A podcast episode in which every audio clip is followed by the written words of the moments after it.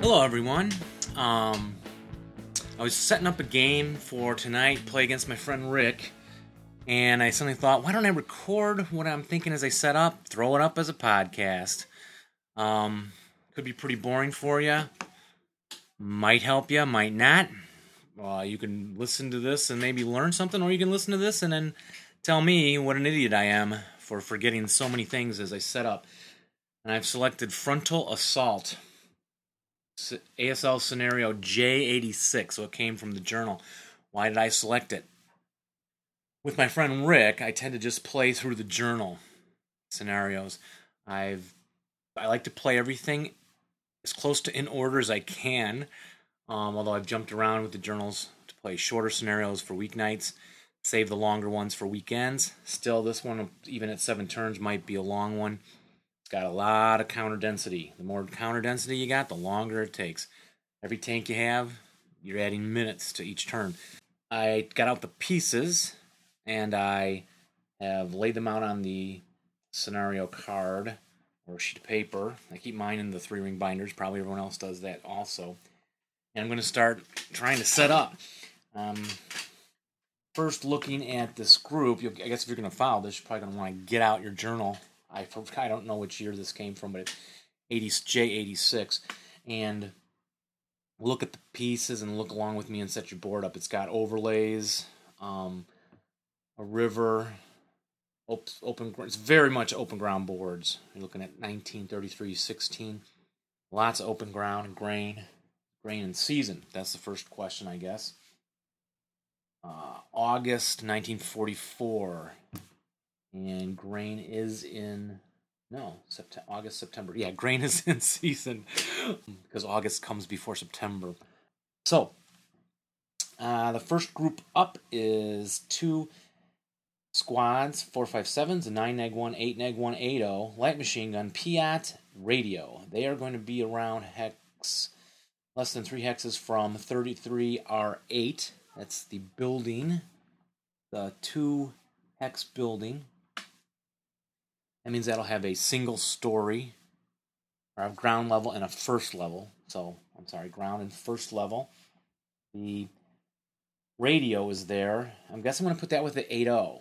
My thinking is the 8 neg 1, 9 neg 1 will be needed to direct fire or to rally troops. That's a small amount of troops. Looks like the tanks are going to set up less than 3 hexes from 33 and 5. 33 and 5, they are in an orchard surrounded by a lot of open ground. Less than 3 hexes from 33 and 5. Oh, I don't like that. I'd like them somewhere else. Well, I guess they can move during the game.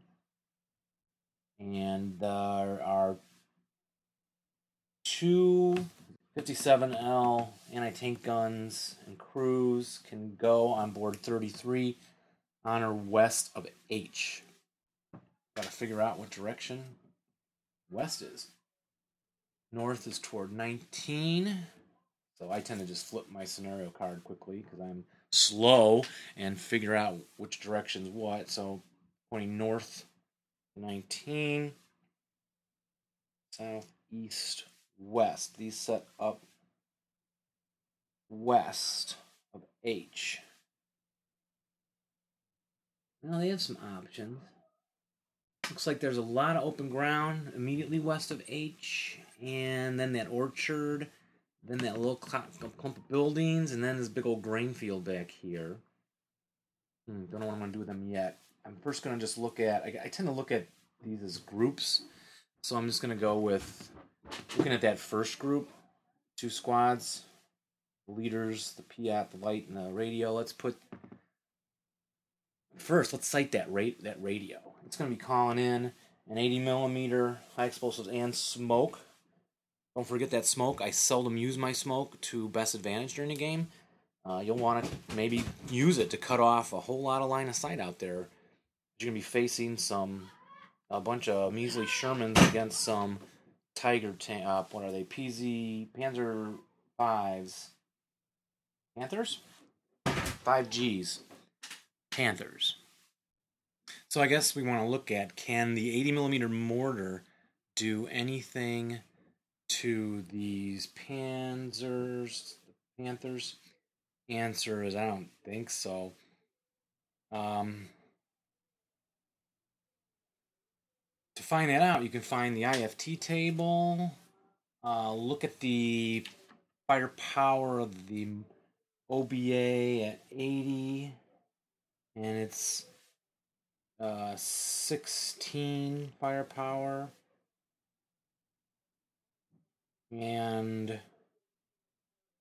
you know, 3 or less you're going to get a KIA, and not going to be very effective. You're not going to get a neg. There's a chart, a table on the charts, indirect fire versus armor fighting vehicle, C1.55, and has an FFE sign by it. Look for that and see that all armor factors less than or equal to 4. If the Panther has that, it gets a neg 1, not the case. If it's open topped, it gets a neg 1, but not the case. So if all armor factors were greater than 8, but not the case, it would get a +1. So in this situation, I don't think that's going to be very helpful. The smoke, would that hinder movement? I think it might. Maybe better to look at these 14 SS squads coming at you from the east edge on turn 1, and think about maybe laying down harassing fire, which actually, honestly, I don't think I've ever used it. The times I should have used it, I've always forgotten. I'm probably thinking a little extra hard since I'm making this podcast. So harassing fire, you can expand the width of the OBA and half the firepower again. So I think that's what I'm going to look at and where to place this radio. And 8.0 liter. I don't know, what do I like? Less than 3 hexes from 33R8. You could go to an upper level in R8. I'm sorry, in R6 and 7. They're at first floor, because R8 is actually this concrete building by this road intersection, or along this road on board 33, and upper level. Problem is, the orchard, I believe, is going to mess up your line of sight shooting down through it, or directing. Oh, I'm directing OBA, so that's going to certainly not give me line of sight down to lower level units. If I go through the orchard, and if I turn around and the Germans flank me on the left, I can't see down below that woods, the nearest woods to that building, R8. On board 19, those woods, I think that's going to mess it up. And you've got a smaller orchard and a couple woods hexes to your upper left. And, you know, I've set my board up facing, with me sitting on the west side looking at the east, so I can see the Germans come across up there by numbers 33 that's printed on the board and number 16 that's printed on the board. If you want to set it that way, you can understand what I'm saying, my left flank and so on. I'm not going to go to an upper story, so what other option do I have now? Well, maybe I'll end up back at the upper story. P8 on the ground has a good line of sight to the front to cover anyone that enters on board 33. I'm afraid he's going to enter flanking force left or right. Well, take it back. If I'm up a level on in R6, level 1, I can see off to the right there over the hedge on board 16 and over that grain field. That would be an effective area to try and drop this into. I won't lay down a line of sight thread right now, but I'm estimating somewhere between, you know, the building in O3 on board 16 and across all the way to hex U3 might be visible. E2, and we have to call it in and then see if it's on and then adjust it. So I'm not sure if he'll run across there before you can get that done. Straight ahead from R6, you might draw a line of sight across over to board 33 F10-ish area. That's the air conditioning's come on. I think I'm going to just continue. It's a really hot day. So I'm going to just endure the sound of that air conditioner and maybe speak a little louder for you. So where to put this guy? Right now, let's throw him up on R6, level 1. I guess he could always move quickly to R8, P8, somewhere. He could run through the woods on board 19 and get a line of sight and cut off something over there if he has to. It'll probably just get shot, though. So let's just do that for now. Picking up the PIAT. Got it with a squad. Do I want to deploy? Now remember, though, you can deploy 10% of your forces if you're British at the beginning of this scenario or in setup. So what's the benefit? You can't. You lose a couple of firepowers because the half squad can only, if he fires the Piat, he can't use his own inherent firepower. If it's with the 447, it could fire off the 4-shot. As well as the Piat. LMG is with a 447. I don't know. You're going to have a lot more troops to put up, too, according to Special Scenario Rule 7, which will place them around these boards on 33, 19, and 16 in small groups. So for now, let's throw that up. Piat does not have backblast, so you don't have to have it in a orchard, woods, behind... you know, that kind of thing to avoid the back blast. So you can fire from a building. It still has to be within 3 hexes of R8, 1, 2, 3. I guess I could drop it on board 19 in P9 for the moment. Any tanks try and flank around to my rear. Perhaps I'll get lucky, move through the woods, and kick off a side shot, which might take out those Panthers because... Piat kill number, I'm looking it up on the chart. Heat to kill, high explosive anti-tank. Piat's a 15. Not great, but not bad. And the side armor of those tanks is a 6. That ought to kill it, but from the front, those tanks at best are an 18. Gonna have to get lucky with a weaker turret. Circled 18. That signifies a weaker... Is it hull or turret? How can I forget that? It's a turret of 14. Yeah, weaker turret. And I'm going to try and get everything right on this podcast for you, but I'm not going to. So remember, I'm just kicking out some ideas and suggestions and may get some rules wrong, but the circle is a weaker turret, superstructure. So, yeah, go for the side shot with that. Jumping over to those 57L guns, their kill number is a 15. Gonna need a side shot. Sherman 76 LL is gonna be much better, as you're guessing. It's a 23. That could take out the Panthers from the front. The other Sherman's at 75 with an asterisk on it in front of it, which I think is gonna mean... Is that the C notes, red to hit numbers pre-44, or is it indicating the multiple hit on doubles? I'll have to check that out before I finish my setup. But the 75 is a 14. It's not going to get those tanks from the front. So you're really looking for side shots in this game against those Panthers. And jumping back to my little infantry group I'm setting up, the 457 with the light machine gun. Let's see, you could think fire lane. Look for a spot to lay a fire lane down. It wouldn't be big, but it's a lot of German infantry, so what if we jumped into hex L10 right... Oh, I can't do that. 3 away from R8. 1, 2, 3. Can't do much... Fire lane. Of course, he could move into a position later. I have to see where the German sets up. So if I want to stay flexible with him, should I just go on R8? There's an option. Throw a leader on top of him. The 8-neg-1. Put the 9-neg-1 out with that Piat on my left flank. Drop the 8-neg-1 on top of the 447 and the light machine gun in R8 for the moment. And then consider moving. It's an option. Again, I'm not saying it's the best. But you got all those other troops to go yet. So let's see where they end up, and then I can rearrange those.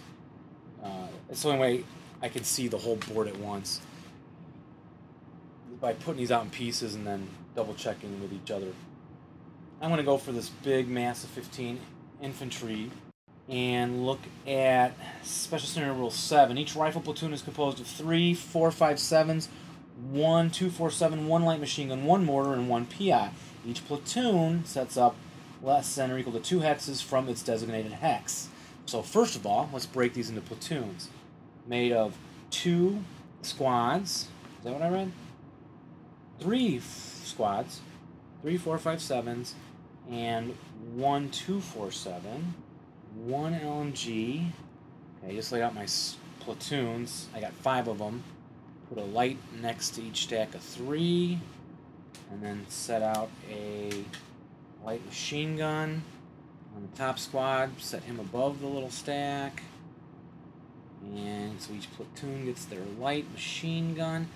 What's the half squad for? Well, you could take the PIAT, the traveling tank hunter. I just kind of prefer them with mortars, because my mortar is more likely going to have a better range if I get out the right mortars.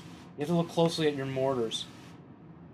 I got out the airborne mortars. Their range is 2 to 8, but yeah, I thought the squad should have a 2 to 11, so I'll have to switch out my mortars. I won't do it right now.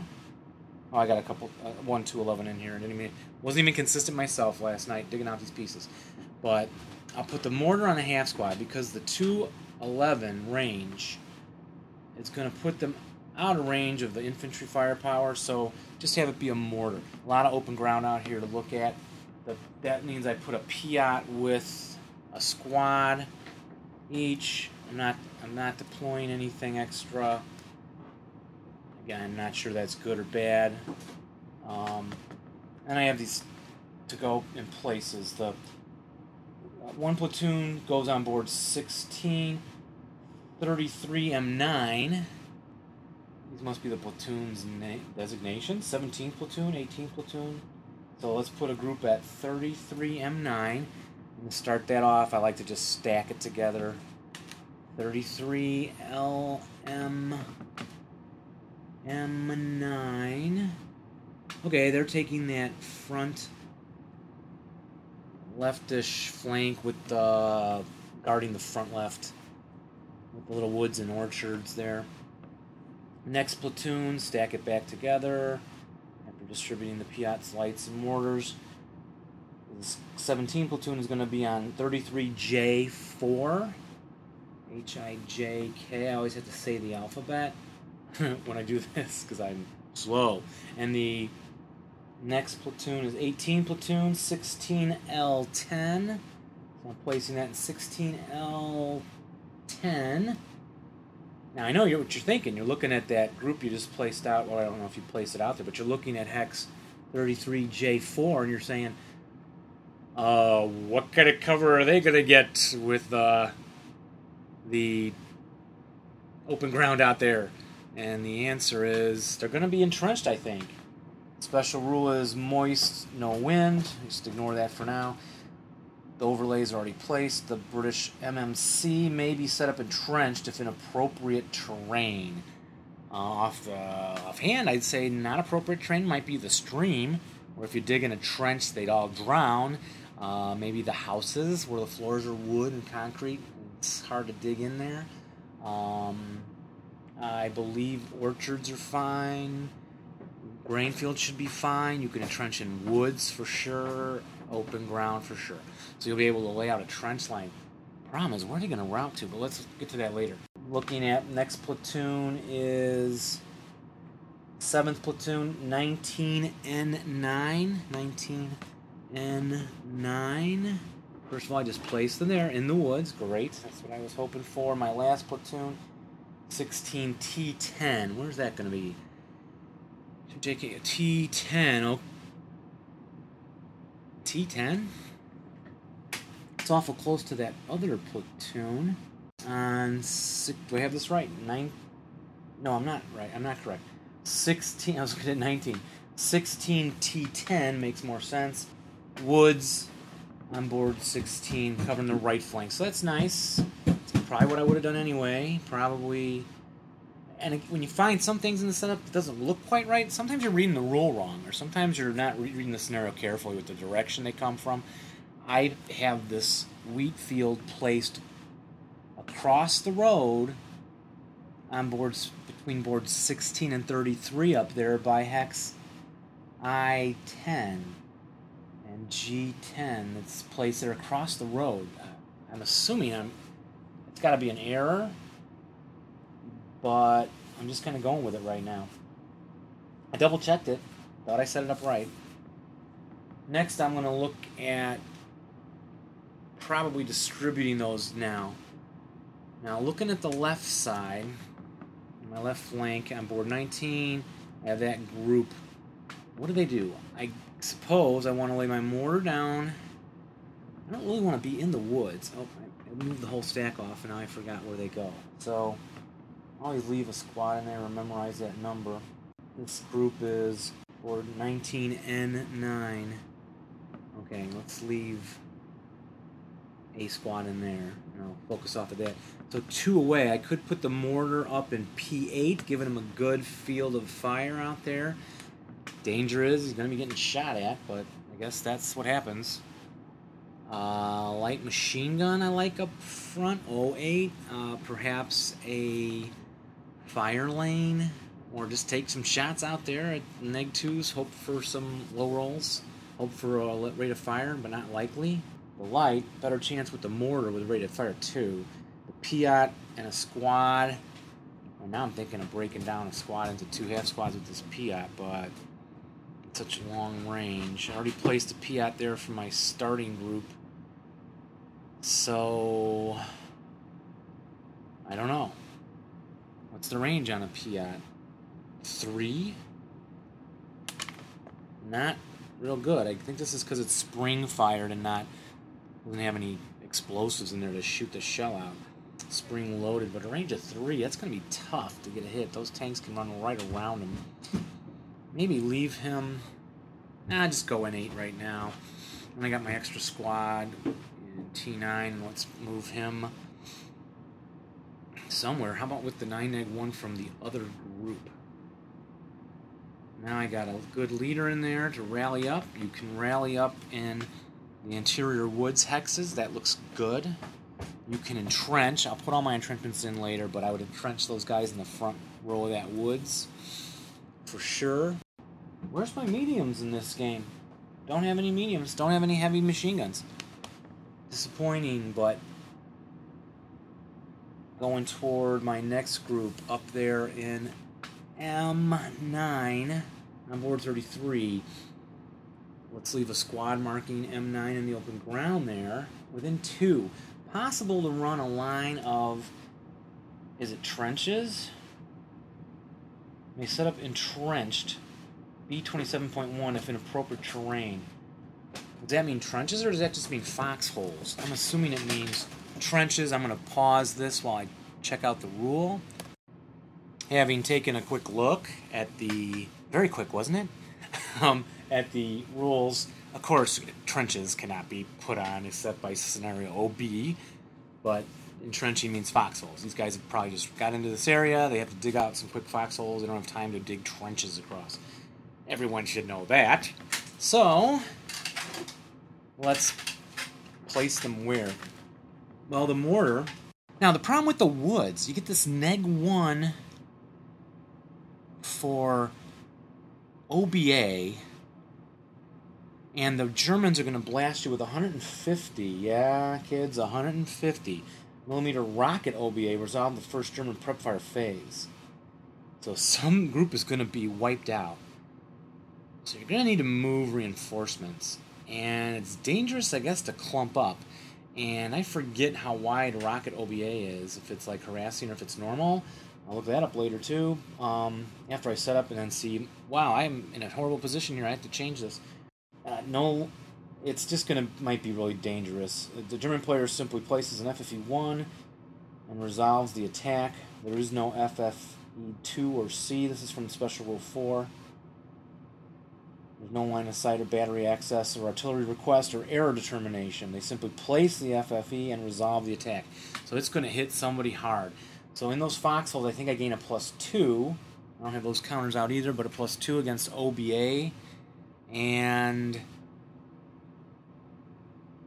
a woods is a -1, which would reduce it to a +1 total. So I don't like the woods at all. Yet I'm in that woods on my left flank. I want to get the foxholes put in for the later infantry and tank battle. So I guess my mortar should be... I don't know. Somebody's going to die. L9. Not in a woods. 2 hexes away. I'm still really tempted to hit those woods in L10. And one next to it. So if I put my light back on board 19, U10, and then the PIAT, well, I guess I could just set up, I don't know, it's probably not going to get a side shot anyway. Maybe I should throw it on the number 2 on that overlay. But I'm all clumped up again. And then that squad that was left in M9... I don't know, put it on the 1? On that overlay, he may get a shot off over the stream to the left in the open ground. Should he survive? 2 7-0s set up on or west of H. Anywhere. So these guys are some rallying dudes. I guess before I place these two, I should look at...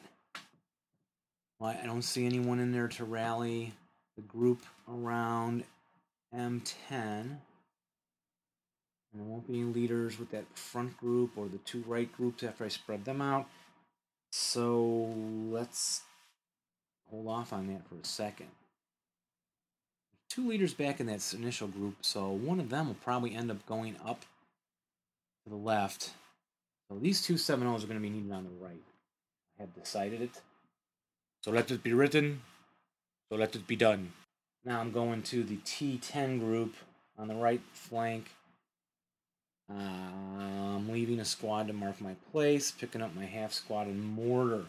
Well, I got to get over that hedge, so let's entrench in T8, giving me a good line of sight. Although even better line of sight, R9. Going straight ahead, I think I pick up a little more. Yep, I sure do. Now I can see straight down that hex spine, up toward the number 16 on the board, which would be hard to hit, and to the left of it, hard to hit from T8 because the head's going to block your line of sight. Light machine gun, 4.57, I don't know, just fire lane somewhere along there. 7 hexes. He might make a nice fire lane from S9, but then they're next to each other. Why not go T8 right now? If he has to, he can shoot down the S8R7 hex row up to 7. Can they do a fire lane at double range? I doubt it. So that's not going to do much, but if the Germans try something swinging way out to the right, I don't think they will. He could do a fire lane from T down the T row, 1, 2, 3, 4, 5, 6, 7, out to T1. The PIAT, yeah, it ain't going to get much, but he's free to get up and move through that grain on the right-hand side. And then he'll be within some hexes of some tanks, perhaps, to get a shot. But for the moment, we're going to put him in the house. In the house, T9. Why the house? Why not make a foxhole? The house is +2. Foxhole's +2. I don't know. I'll just go in the house. And then the squad in T10. We could, I don't know, where else do you want a foxhole, maybe, to get a safe routing path from R9, which might be critical, to the house or the woods. You may want to put him in S10, and he can put his foxhole there. Perhaps make a little routing path. Let's just do that. And then... looking at the L10 guys, leaving my squad in L10, so don't forget the woods out there. Then you get the -1 on the OBA hit. The mortar. How about the mortar just sitting in K9? That's the woods. How about K1 on board 33? And he can see across to the right, he can see across to the left, and of course everybody out in that area can all get a shot at him. But I'm going K1 right now. The light machine gun might be needed out there to pick off some Germans. I don't know, they're going to have grain cover and stuff. They might come right up there. Might be smarter to stay closer together. Then you're sitting ducks for the OBA. I don't know. M10 for the moment. And then the PIAT N9. Put them in a little row across. Looks like they can be supported from this other group. And then that front group, where are they going to go? Within two hexes. I'm just guessing they're designed to be spread out. Sometimes there's a design to these things. When the guys make the scenario, it's pretty obvious, you know, who should carry what and that kind of thing. But let's just spread it out a little with the mortar leaning toward J5. Piat getting side shots. He may want to go out to J2. They had to start in J4. Leaving the other squad with the lights in J3. That might help spread them out, leaving J4 open in case of OBA attack.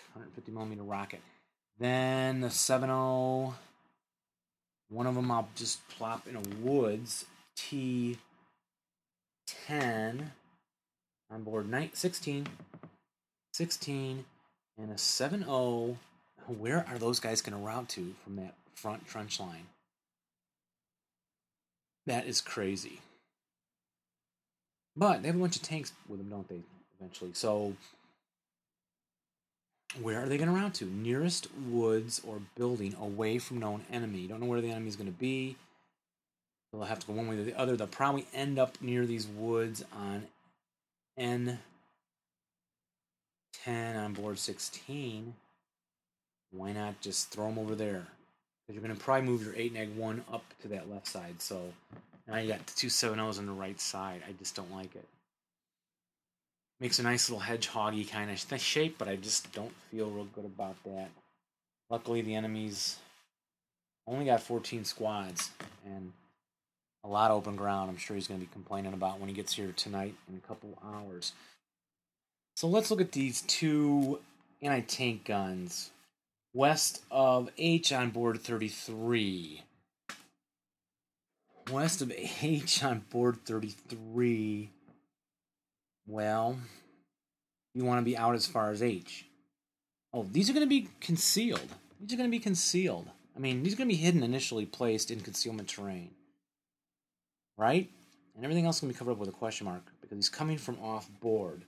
So, where are you going to hide these guns? H7 is some possibilities. He can shoot to the right and the left. It's out in front of the troops. He may forget it could be there if he doesn't read the scenario carefully. I'm probably not going to emphasize that to him. Let him make that mistake. That'll allow my gun to get a side shot in. It might be real good to protect that left side. I just have a feeling he's going to come from the left. Actually, I think he's going to come from the right now because of all that grain, giving him a lot of cover. So he might try and zip in there and blow off that side. So if you can go on board, if you have to be on board 33 with these guns, M5 in the front of the orchard gives you a good line of sight down a hex row, but all the way off on board 16. And not through grain, but it's only one hex row.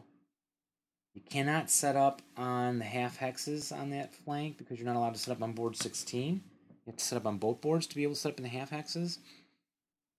I believe that is correct. I'm going to look at hex L9, the orchard where I have a mortar right now, on 33. And think that's not going to give me a side shot. P8, the building. No, too much cover around that. Back here in S8, the building may be... Well, what about just in the grain field? This big old grain field in the back. On the edge of one BB1. Now, would he come riding his tanks around to the rear or not? I'm going to go back to H7. Try and hit him early. Right him on the side, and I'm going to anticipate a move toward the right, my right flank, and hope I'll hit somebody in H1, 2, you know, I don't know. Maybe even as he's crossing, depends where he comes in. He stays way off to the side. I'm not going to get a shot with it. Puppy. I can lure him in there. He may want to come at my tanks over in this orchard. And he may end up sitting with a side shot at him. If need be, I can turn it to the left and cut off across the stream there with some nice side shots. And that's one gun. Through with it. I'm facing it toward hex G6 for covered arc. There's no bore sighting. Remember, you should be bore sighting your weapons. I think it's mortars. And I know it is guns. And I don't know about tank guns. I don't think... I know guns, machine gun, heavies and mediums should be bore sighting. And anti-tank guns for sure. I have to look up the rest. The special rule 6, I cannot bore sight. Oh, by an armored fighting vehicle is not applicable. Oh, I thought these could not bore sight. So I need to pick a hex to bore sight soon. I won't do it right now. Don't know. Any hex may be as good as any other out there in all that open ground. And he's not going to be channeled to a kill zone. So let's not even think about it for the moment. Just pick one. I'll put in my other anti-tank gun. I don't know. All right, let's just drop it in. You can always move these things later. They have a great rate of fire 3. There's special ammo on the back. You should always look at your counters when you're setting up. See if I can decipher this on the back. Quiz show time for Dave. High explosives of 7. Okay, R1, that's the repair number on it. Asterisk. That must come from the front, where the 57L is underscored. That means no high explosives. If it was overscored, A comes before H. Overscored, it would be no armor piercing. This is underscored, no high explosives. Obviously, it's an anti-tank gun. Then the asterisk sends you to the back, where you see HE7. F3, high explosives number of 7. So you roll to hit, you get a 7 or less, you have the high explosives, and you use it on that shot. If you roll an 8 or more, you ignore the roll and re-roll. Great chance to re-roll. It's maybe worth taking this when you have low odds of hitting. Your second roll may end up being a 3.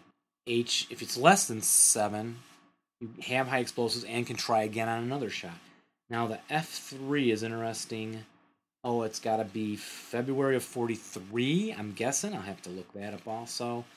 It wouldn't be in France. I'm pretty sure February of 43. Yeah. And then 8 and 44 plus. So they got this high explosives added in here. February of 43 and 8 or less. Roll that, and you get high explosives. It got better after 1944. They pumped in the ammo. And then the D is... I don't know what D is. I failed the quiz show. Can I find it on my infantry fighter table chart, my QRDC? Is that what this is even called? I'm just looking around. AP to kill. APCR. APDS is D. APDS. Yes, I see it on chart C7.32, APCR, APDS in the very bottom entry, APDS parentheses D. So it has armor piercing discarding sabot. And what that means, I couldn't tell you, even though I read it a couple times. Some kind of special armor at a close... Oh, okay, then you look across the chart, APCR, APDS to kill. I'm looking at D6. Boy, I'm going to need bifocals soon, folks. How about you? January 44 in Europe. J4E. This is quite the quiz show. And it goes up in 45 to a number of 7. I'm betting I'm right. January of... Or would it be June? No, I'm going to bet that's June. If it's January, why wouldn't you just say 44? So this must be June 44 in Europe. And then the number goes up to 7 in 1945. More APDS. What does APDS actually do? Looking at the chart, 57L, find it across the top. 57L, why can't I find it? 7, there it is, D. Is that it? D57L? Well, I don't see another one above the 18. So the skill number might be an 18. And I'll have to go to the special rules on these guns before I play tonight, and you will too, to have to see if I'm correct. 18 kill number. Well, the regular 57L has a 15, so that increases my kill number by 3. That means a turret hit might penetrate on a, maybe a 4 or less or something against the Panthers.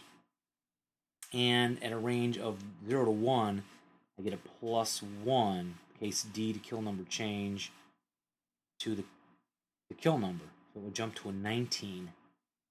They come right at this guy. Fire the APDS. You only shoot before you get overrun. Maybe at that tank front, hope for a turret hit and up that kill number 19, 5 or less. Okay, I think I covered that chart. And the back of the counter again, jumping back to that. QSU is a quick setup. This means something. The X6, of course, means when you're repairing this gun, it'll be eliminated on a 6 and throw it off the board. Manhandling number back to the front under ATM number 10. The white circle, Quisho, means it's a small target. So you add 1 when you the tank shoot at it. Rated fire 3, excellent. The 57L star must have meant see the back underline we did. It's a 6-pounder. And M10 is a manhandling number of 10. I think you have to roll like a 10 or less then. And you look at the chart. Great little manhandling chart on your QRDC gun manhandling modifications. You run right through those factors. You'll see it should be easy for you to figure out how to move this gun. It also tells you if you make the roll equal to it, no further movement. And if it's less than it, you succeed and may continue movement. You can only go by 2 or 3 hexes. I think you... I don't know if you can double time or not. I always have to look that up again. If you roll more than that manhandling number, the move fails with those modifiers.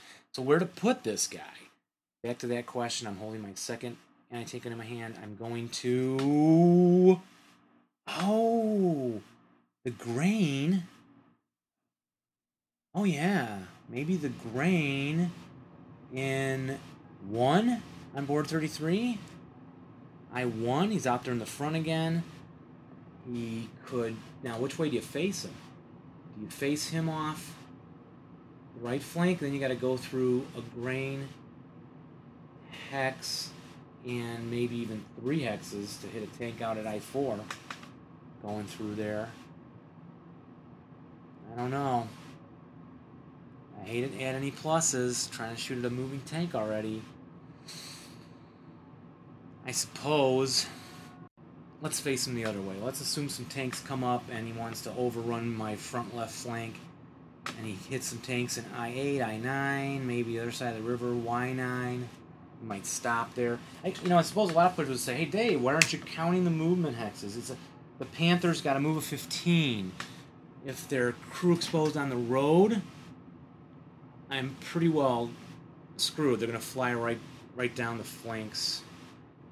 If he's going to take the grass, open ground, 1, 2, 3, 1, 2, 3, 4, 5, 6, count in from the board edge, pick any spot, 1, 2, 3, 4, 5, 6, 7, 8, 9, 10, 11, 12, 14, 15. He could get right into my midst here, but, so then he's likely, if he wants to, shoot on in to these, adjacent to all these guys, he might be stopping at K10, he might be stopping further away at H9, I don't know how Rick's going to play it. This is where knowing your opponent is some good advice. Once you know them, they get predictable. Anyone who plays me knows my guns are going to be hidden out there in the flanks most likely. And then you try and mix it up. Okay, now I'm going to put them in with my group by the buildings. Just noticed my sniper sitting here all forlornly looking at me. Actually, he's aiming a gun kind of at me if I look at him. But I'll just stick him out there. Now, what would you do with him? I don't know. Place him anywhere. No one's on board, right? So I could place him anywhere. Is that correct? And he'll just start shooting people. I guess, is there a side you want to protect more than another? The left flank, even though it doesn't have the grain cover, it is closer to the objective. Germans win at game end if they control building 33R8. Always reread your scenario conditions. Always reread those. Don't blow a game by not knowing your scenario victory conditions. Well, I never have done that myself. So, you know, maybe I never have done that, but I know I've been surprised by other things I haven't read. Oh, you can enter Germans there? Didn't know that. So, better reread that.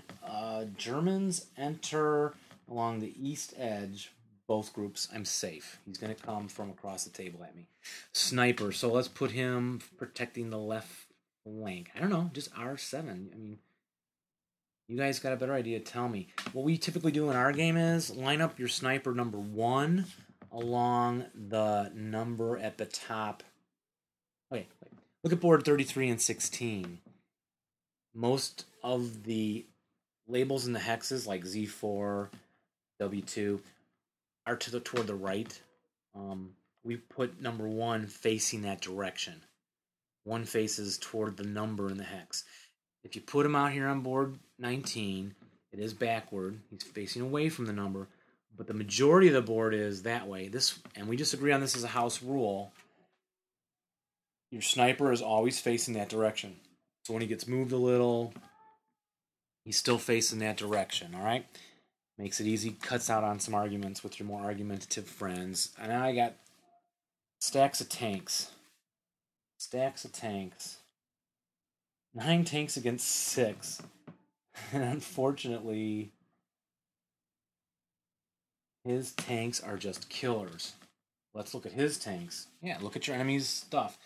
He's got a 75 LL on that tank. 75 LL. Looking on my chart, 23 to kill. Look at your armor. It's an 11 and a 4 and a 6 because of the box on around the 4. And I guess the 11 would drop to an 8 in the front on the Sherman VCs, Sherman 5Cs. So they're going to die on any hit at all. And your other Shermans are 8s, 4s, and 6s also. They also are going to die on any hit at all. And then you have these trucks, which I don't understand why they're here. Usually they're in the game for a reason. They can tow the T number of 9. I don't know the rules about towing very well, so can that tow those guns to a new location if needed? Probably. I'm going to have to look that up. Keep them close to the guns or on roads so they can zip up to the guns quickly. Maybe load them up and move them, or they can be troop movers. They have a 14 portage points, so men can load in them and move across. Sometimes it's just faster to run on a short board, but this looks like a lot of space, so I'm not sure using these little movers is going to be the best thing or not. So I'm going to just, for now, set them aside, pick up my tanks. They have to set up less than 3 hexes from 33 and 5, so I'm just going to drop them around N5, the little Shermans, and 6, and 4, and 3, and 05, and 06, and I have these killer tanks, M5, P3, within 2 hexes of what? Less than or equal to 3 hexes from N5, N5, 3 hexes away, 1, 2, 3, put you right in that walled enclosure. What do you gain in that walled enclosure, kids? Hull down. Any hull hit bounces off of the vehicle. I have had tanks survived for a long time in that thing. And he gets a nice shot to the left and to the right at the hedge, the left across the stream, through the little orchards there, the left, straight ahead. Gonna be hard to hit through those orchards, but I'm putting one of my best tanks right there, 76 LL. I put the other one out front.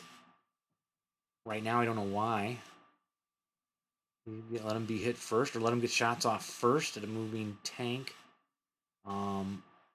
I think the German's going to have to deal with those guys. He can't let them come around behind him and from a side. So he's just going to have to deal with those. So he's probably going to, they're going to probably lure some of his tanks up, hopefully where I can kill him with those 57 guns hidden out there.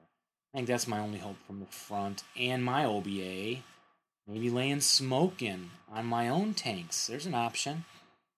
Cover them with smoke, and then I can move out of that smoke later. I can smoke the German. Let him shoot out of smoke would be even worse, but of course he's so fast with his tanks he can drive right out of the smoke. And then I've just probably messed up lines of sights for my little mortars and little machine guns and things, so I don't know. This is going to be a big game this evening.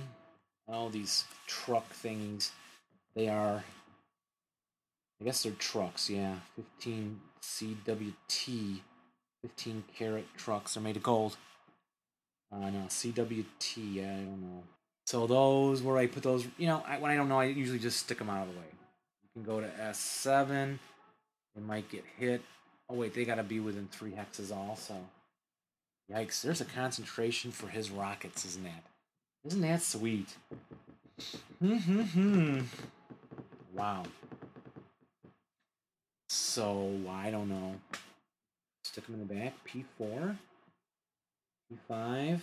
1, 2, 3. I guess I can go all the way out to 08. Just stick them out there in the open. And these are unarmored vehicles, so... I don't know. I think I'm just going to leave it for now. This thing to think about is, do you turn all these tanks facing to one flank or the other? So they're prepared to go right into motion and move out of there to a new position. You split them in two. You have to see what the German does. But if you set them up facing one way, that saves you turning in place. You can just start up and go, but it offers a haul side shots to any of his guys. Maybe you're going to plan to leave some of them in place in the front row, the front 5 vehicles, moving the other 3. Maybe leave 3 in place, move 4, keeping that one guy hauled down. Out. You got to try and flank those tanks. It's going to be interesting to see. What not to forget. I guess I didn't look at my Shermans very well. Let's do a quiz show on that. Red 8 for the armor factor is going to mean he's a large target. Great. So, crew exposed or button up? I think I got a crew exposed to fight him here. If I'm crew exposed, though, against that rocketry, that probably has the neg. No, it says open top armor firing vehicle, neg 1, indirect fire. I don't think crew exposed might penalize me, but of course he's vulnerable to all the rifle fire, all the rifle shots. So, looking at my Sherman 5A, in parentheses, meaning designating American vehicle. It's in British colors. I don't know what game I got this in. Red to hit numbers before pre-44. This is 44, so I get to use black. That's excellent. Smoke, S8 is smoke of 8. Excellent. G is gyro stabilized, but is that by special rule? This means I can fire on the move. That may be key to defeating those Panthers. You can fire on the move without, what does the G mean? Without doubling your lower die roll. I'm going to look it up on the to hit table. Yeah, bounding fire, it's KC. Bounding fire based hit determination. Bounding fire case B, which means you had +2. It's already on case B. For fire in advanced fire phase without entering a hex in that player turn. You still have to add case B. That's 2. Plus the gun type, stabilized gun, is the G on the back. G stabilized. +1. My other option was being turreted or ST, here ST +2, and then non-turreted +3. That's a benefit. Every little bit's going to help. Maybe more to that. I'm going to reread my gyro-stabilized rules before he comes tonight. Then the next factor I'm looking at there is an SD6. It's a smoke dispenser. 6 or less. I have to reread that every time I play those. Smoke dispenser.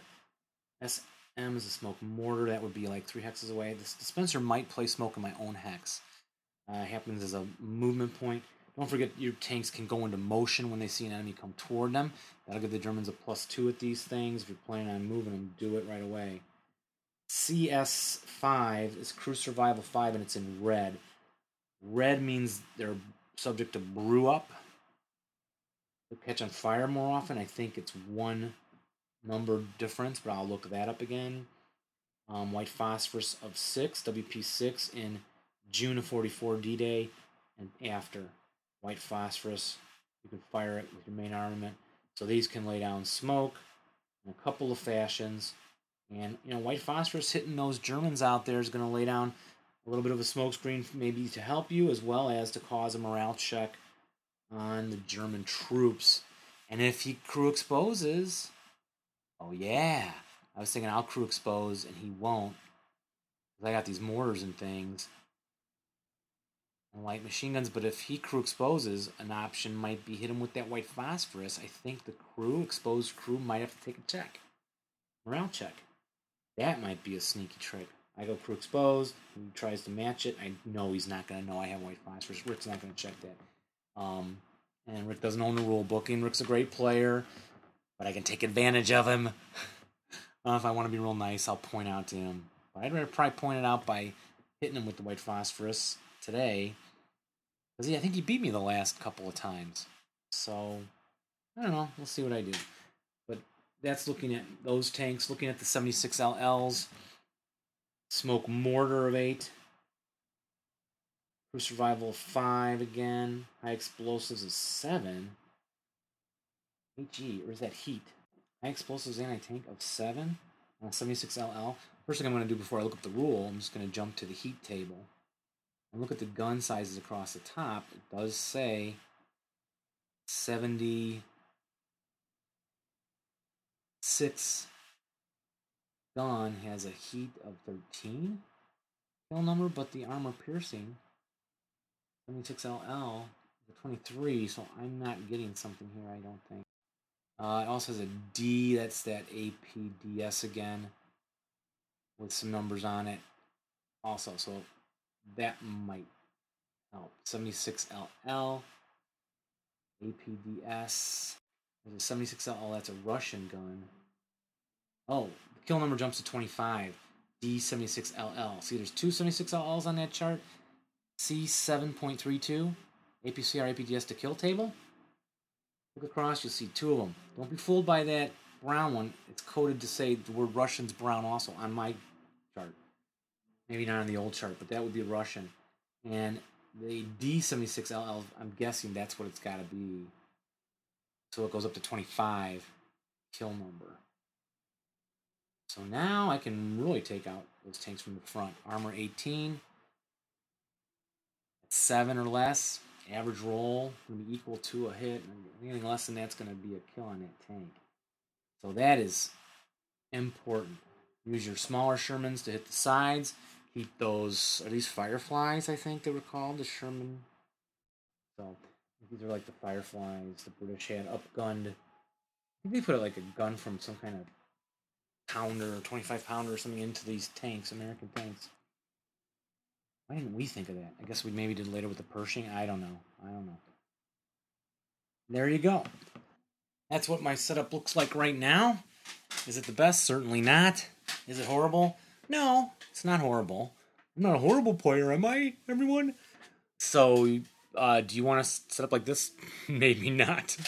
And hey, I'd love to hear some of you post or let us know what I should be thinking about so I can become a better player too. And you beginners, though, it's probably helpful. And I still have some things left unresolved. I haven't looked at everything totally in relationship to everything else. I'm going to take a break. I'm tired. My voice is tired. My brain is tired. And the best thing to do right now is step away from this game board. Step away. Go do something else. I have plenty of time before Rick comes over, and I'll come back to look at this again at the last minute and double check a lot of the rules that I was telling you I would have to look up and start to plan how to use them during the game. So that's my setup for the moment. I may not come back and tell you about what I change at the end, or maybe I will. We'll see, but for now I'm going to sign off and say hope you enjoyed it. Hello everybody, and I'm Dave, and sitting across from me is... Rick. Welcome, Rick. We finished the game Frontal Assault rather swiftly. We thought we'd give you a rundown since we made you listen to a big boring podcast about my setup. First off, I realized that harassing fire would only be 1/3 of the firepower, not half, as I mentioned earlier. Look that up, and you'd use a blue FFE counters for that, and it goes 2 hexes away from the center spot. I also realized the concealment is placed after the opponent sees the board set up at first. So, some changes I made. Remember, everyone, I took a break from the game, and then I came back to the game and looked at it with fresh eyes, and I realized that I should split. I should deploy some squads into half squads and use them to reinforce broken mortar crews. I set them up next to mortar crews so I could step in, advance in, and pick up the mortar. I'm surprised I forgot that the first time I set up. I pulled back my front line that I told you all I set up, I think, along J. I pulled it back to K. And with the split squad, an extra half squad, I could create another foxhole in L4. And I think by doing that, I created a route path back, which I needed once in our game. You may remember I said that I would conceal before he could look at my board, but as we found out, I was wrong about that. We realized that he can look at my whole force because he's coming off board. Then I cover up with non-OB assigned question marks and concealment counters, and then he can enter also concealed after he sees my setup, though. So those were some changes I made. I bore-sighted my guns, my anti-tank guns, my one in H7. I turned it around and I bore-sighted the road on Y6. My logic for that was that he would, if he comes up that far, and then I take a shot. No, I'm sorry, it was Z5. If he comes up with 3 tanks in a row, and then I pluck off the first one in Z5, if I get a good rate, I might be able to get side shots on someone else. He might turn them, but he'd panic. Who knows? If he ended up stopping there, I'd be able to get maybe more than one. Board 16, same idea. Maybe get a late shot through there with as little grain as possible. Although I never checked the line of sight on that. I hope it's actually there, but if not, go for L4. And any tanks behind it might, I don't know, get a shot on them or something. And then... that was about the only changes I made. So, Rick, you came in, saw the defense. What were you thinking? Well, I was thinking on both of the flanks, it was going to take me too long to get up to the objective, which was, what was it, R8. And so I decided that I was just going to try and take it right up in between the tackles, to use an old football analogy, and try and split them in half. And... The tanks, when I rolled up in the first turn... Well, can I say we... excuse me, we actually counted moving through this woods on my left flank, if you still have it set up for the way I had it. It would have taken like 4 turns to get down to somewhere around Q1 or a little beyond that to even start to cut across toward the objective. So in a 7-turn game, that wouldn't be quite a lot. Go ahead. Let's see, I moved up my my 3 tanks that I'd taken the first turn, moved them up, and had the misfortune of moving one of them right adjacent to Dave's anti-tank gun. Although it was facing the wrong way. He was facing the wrong way. I stayed on the inside of it, right down the middle of the board with my tanks. And actually, I had some some fair success with those tanks. We ended up taking out 3 or 4 his as well. And before this was a rocket OBA. That's right, the rocket OBA, which was fairly successful. We took out 3 tanks on that one as well. 3 tanks? Or, yep, yeah, 3 right tanks. Here. Yeah. Blazing wrecks, all of them. The problems I had, I moved the infantry up behind I was a couple of hexes behind the tanks, double timed? I did not double time the first time around. I probably should have. Your thinking was? Well, my thinking was to try and keep everybody together. I did have the one, some cover in that general vicinity. So I was able to keep some leaders and some woods. So that was my original thinking. I was going to do a double time the second time. That obviously didn't work so well the way things turned out. Yeah, the double time on the second move, turn two, would have thrown him right up into this trench line, I think. Right. Or foxhole line on K. So that could have worked right with these SS. You're thinking their morale's going to make it. So.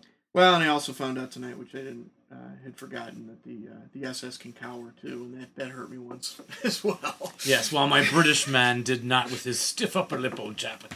And Rick, still can't believe that the SS cower, but that's okay. Yeah, he did pin a lot of SS, which really just slowed it down. Yeah, my morale checks weren't. I was just not hitting. I was not rolling well.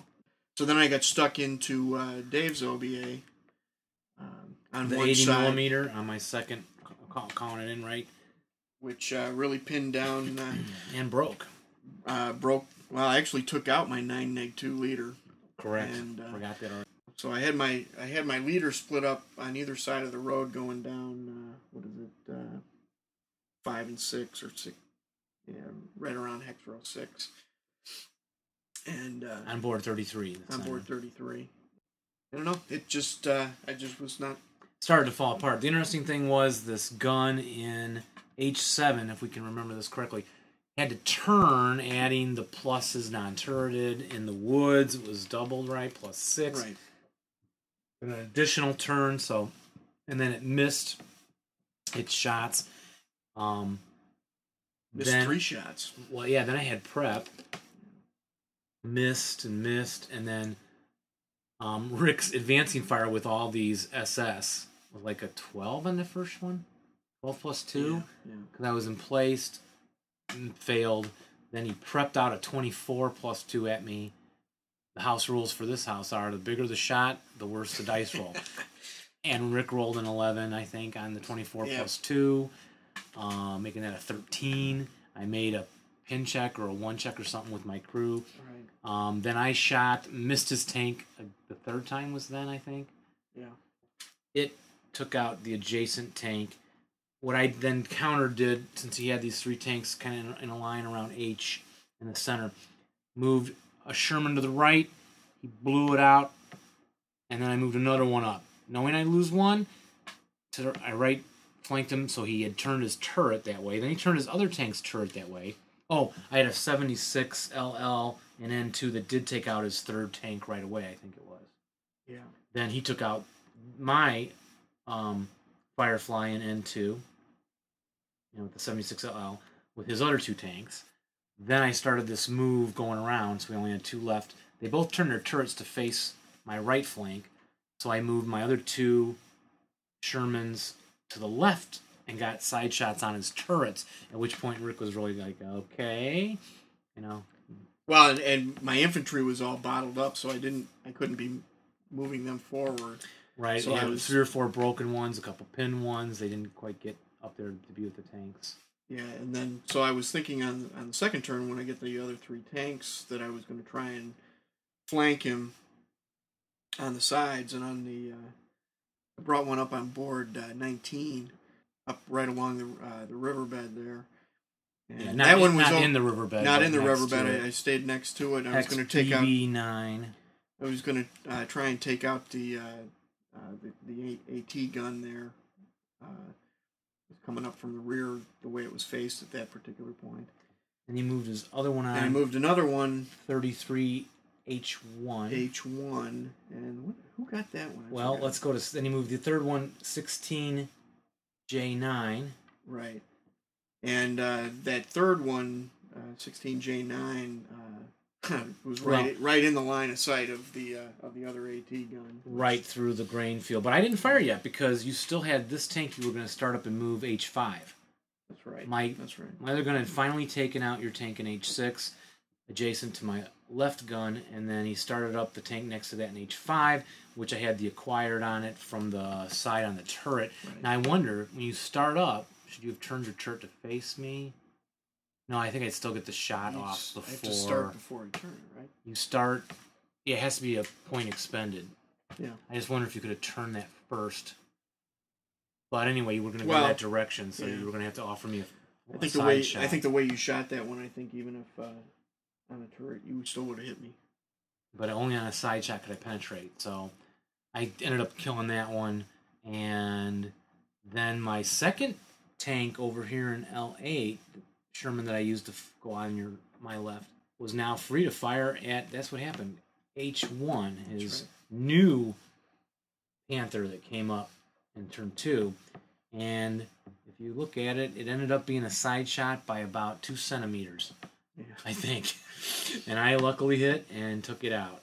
And then I said, okay, I'm going to open up with that hidden gun through that little grain field into J9, the tank in J9, from my right side in a tank gun.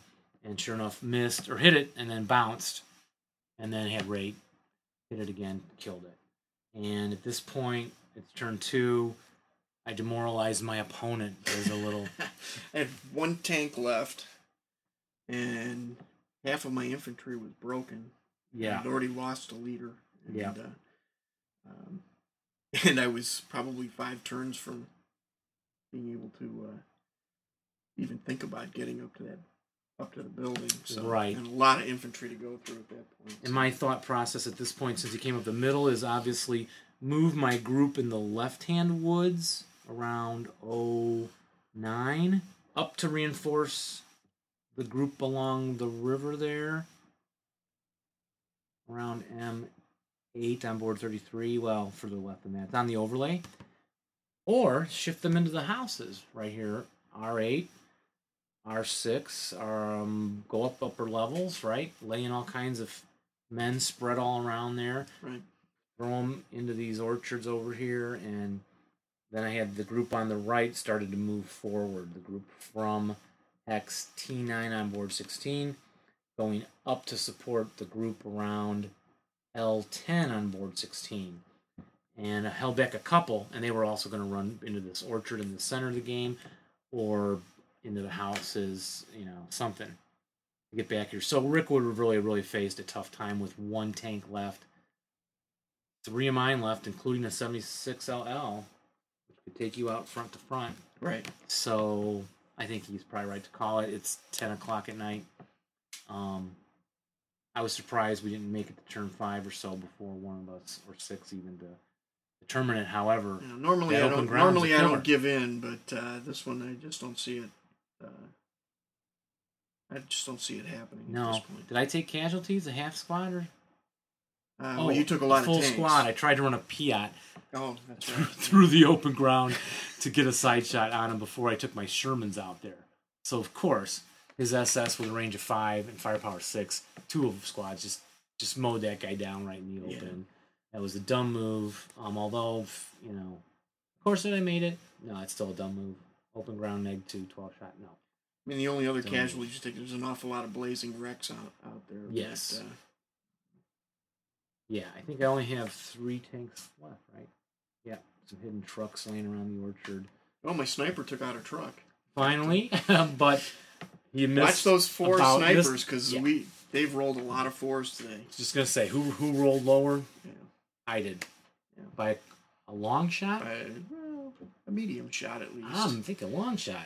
Could be. A lot of 4s that you missed on snipers, at least 6 of them, plus you getting pinned. I rolled a lot of 9s tonight, and you know, and with morales of 8, that was killing me. Yeah, just barely broke them. Or on 1 checks, he'd roll a 7 and become an 8, and he'd be pinned. And Dave was smart by re-DMing me as often as he could. Oh, thank you. Good advice for players. If I had mortars honed in near his broken SS, I just thought, well, I'm just going to hit it again and put that plus 4 DM counter back on it for another turn. And actually, he had 3 back here. He never got rallied. Surprisingly. Never did.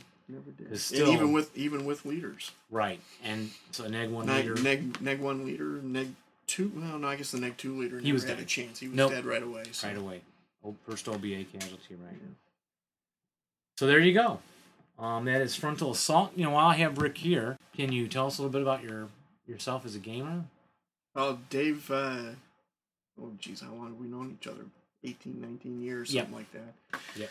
And he started talking me into it. I was an old Army officer when I first moved back to the Palatine area.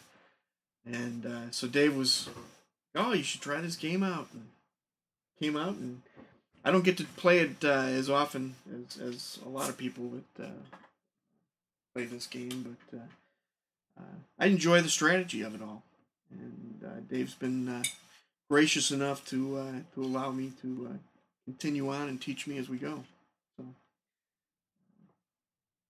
And how many games do you think you've played? You'd know better than I, but it's got to be over 100, I'm sure. Maybe it is now. I do have the record sheet where I do a little chicken scratch, counting off how many games I played against which opponent who won. It's probably in that ballpark somewhere, 75 to 100, because I know we play at least 4 times a year. Times 20, times 19 or 20. Correct, and sometimes even a lot more, because there was some time when I'd come out and play with the with your AASL group. Correct.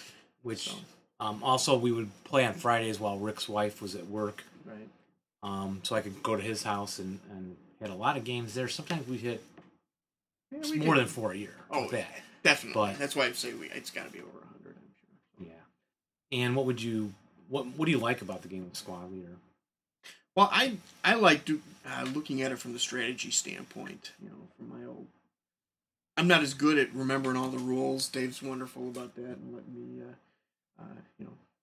letting me keep asking the questions. But I enjoy looking at it from, how would I attack this if I were really on the ground there? And to be honest with you, this one right here, I probably wouldn't have attacked unless I had been given a direct order by my commanders to say, you must take this building. With all the open ground and everything here, sometimes it's better to bypass things in the real world. But you don't know what's going on either side of you as well, so that's, there's the grand scheme. But what I really enjoy about it is really taking a look at it from that strategy standpoint. And, and getting together and just, having a beer and hanging out and doing something different. Yep, and being social. Yeah. Social game for us. Yeah. Otherwise, we play virtual online. Yeah. Or we just go play... World of Warcraft and never talk to anybody in person. That's right. Worst mistake in this game, I think you forgot something tonight, right? You didn't realize there was something out there? Yeah. Which was? Definitely. Just assuming that there would be something hidden in that. Well, the anti-tank guns, when I pulled them out. Right. You looked at the... I didn't look as closely at the scenario as I probably should have. And, some of that, probably the big mistake was, hey, Dave will tell you, sometimes in the past, I've been slow to set up. And so I've been really focused in the last year or so to try and be quicker in my setup. And I took some shortcuts tonight, and that killed me a little bit. Yeah, I guess that did. Because if had he looked and saw the AT guns and realized they could be on Hex I'd have figured, H or I back... I would have figured out. I would have figured out that was one. I don't know if I would. This was sneaky because it's in the grain. I don't know if I would have picked that one. Yeah, I might have picked it over here. No, it had to be on board 33. Oh, okay. Back from H and back. See, I didn't look at it closely. Right. Yet, so then that might let other opponents know. Okay, if he's going to be up front, the 2 guns would be there. Get some infantry in there first, then roll the tanks up to the side shot areas. Also, you did not exploit the over. When he brought on his 4th tank onto board 19, as we discussed earlier, along the stream, I thought you had asked about overrunning because Rick doesn't know the rules actually all that well. He doesn't have the rule book, but he still plays very well. But you didn't go ahead and move into the hex with the gun from the back. Yeah, you move in here bypass in the woods. This is what Bob always does. Holmes from. You move this vehicle in here, he can't fire out. That was before you started up the one that got hit from over here. Right. So anyway, he couldn't fire out of this hex. Right. So, and I don't know what armor facing when you put a vehicle, it's called the vehicle bypass sleaze move or freeze move. We think it's kind of sleazy, but as soon as you move and bypass that, anti-tank gun cannot fire at anyone but the tank that just came in. Yeah, so you know, it might have been a frontal shot, I don't know. Yeah, that would have been well, just not being able to fire out would have been more important if the one tank hadn't already been taken out that was sitting adjacent to it. No, it hadn't been yet. I think it had. No, it had not. I guarantee it. No, the one next to it did, but you had a good shot at getting in there and saving that one tank. But I don't know if this one that moves in for the vehicle bypass would have died. Bob knows those rules really well. Yeah. Okay. This guy has the opportunity to turn his gun, fire at the tank, but I don't know how you decide the armor factor. It's in the rules somewhere. So, anything else, Rick, you'd like to add to our little after-action report? Mm-hmm. That's what they call them, AAR. No, good luck to anybody else that's got the Germans. There's a lot of stuff out there to go through, but you know, I think it can be done. Yes, with a little bit of luck and support, keep the infantry with the tanks better. And yeah, I mean, I really was intending on keeping the tanks just there and just he was just firing up, and I was only two hexes ahead of him, but it was enough to give me the side shots I needed early in the game. Yeah, and anyone playing frontal assault may assault from the front. But do make sure that any of those concealment hexes by you are empty before you roll your tanks up in there. I think you'd have to do that because those things unleashed against the infantry by themselves, you start having this bow machine gun. I always say bow, it's bow, right? Bow machine gun of 3, coaxial 5. That's an 8 shot. Yep. And those things can pull up by the infantry, start landing the 8 shots. I often see those break the enemy squads earlier than the gun, right? Right. 75 LL. So you got two ways of taking out a lot of infantry. So if you have 3 surviving tanks and all his are gone by turn 4 and 5, you might be able to really put some damage to them and blast a hole through there and take that hex and hold it. So anyway, there we go. So we'll sign off right now.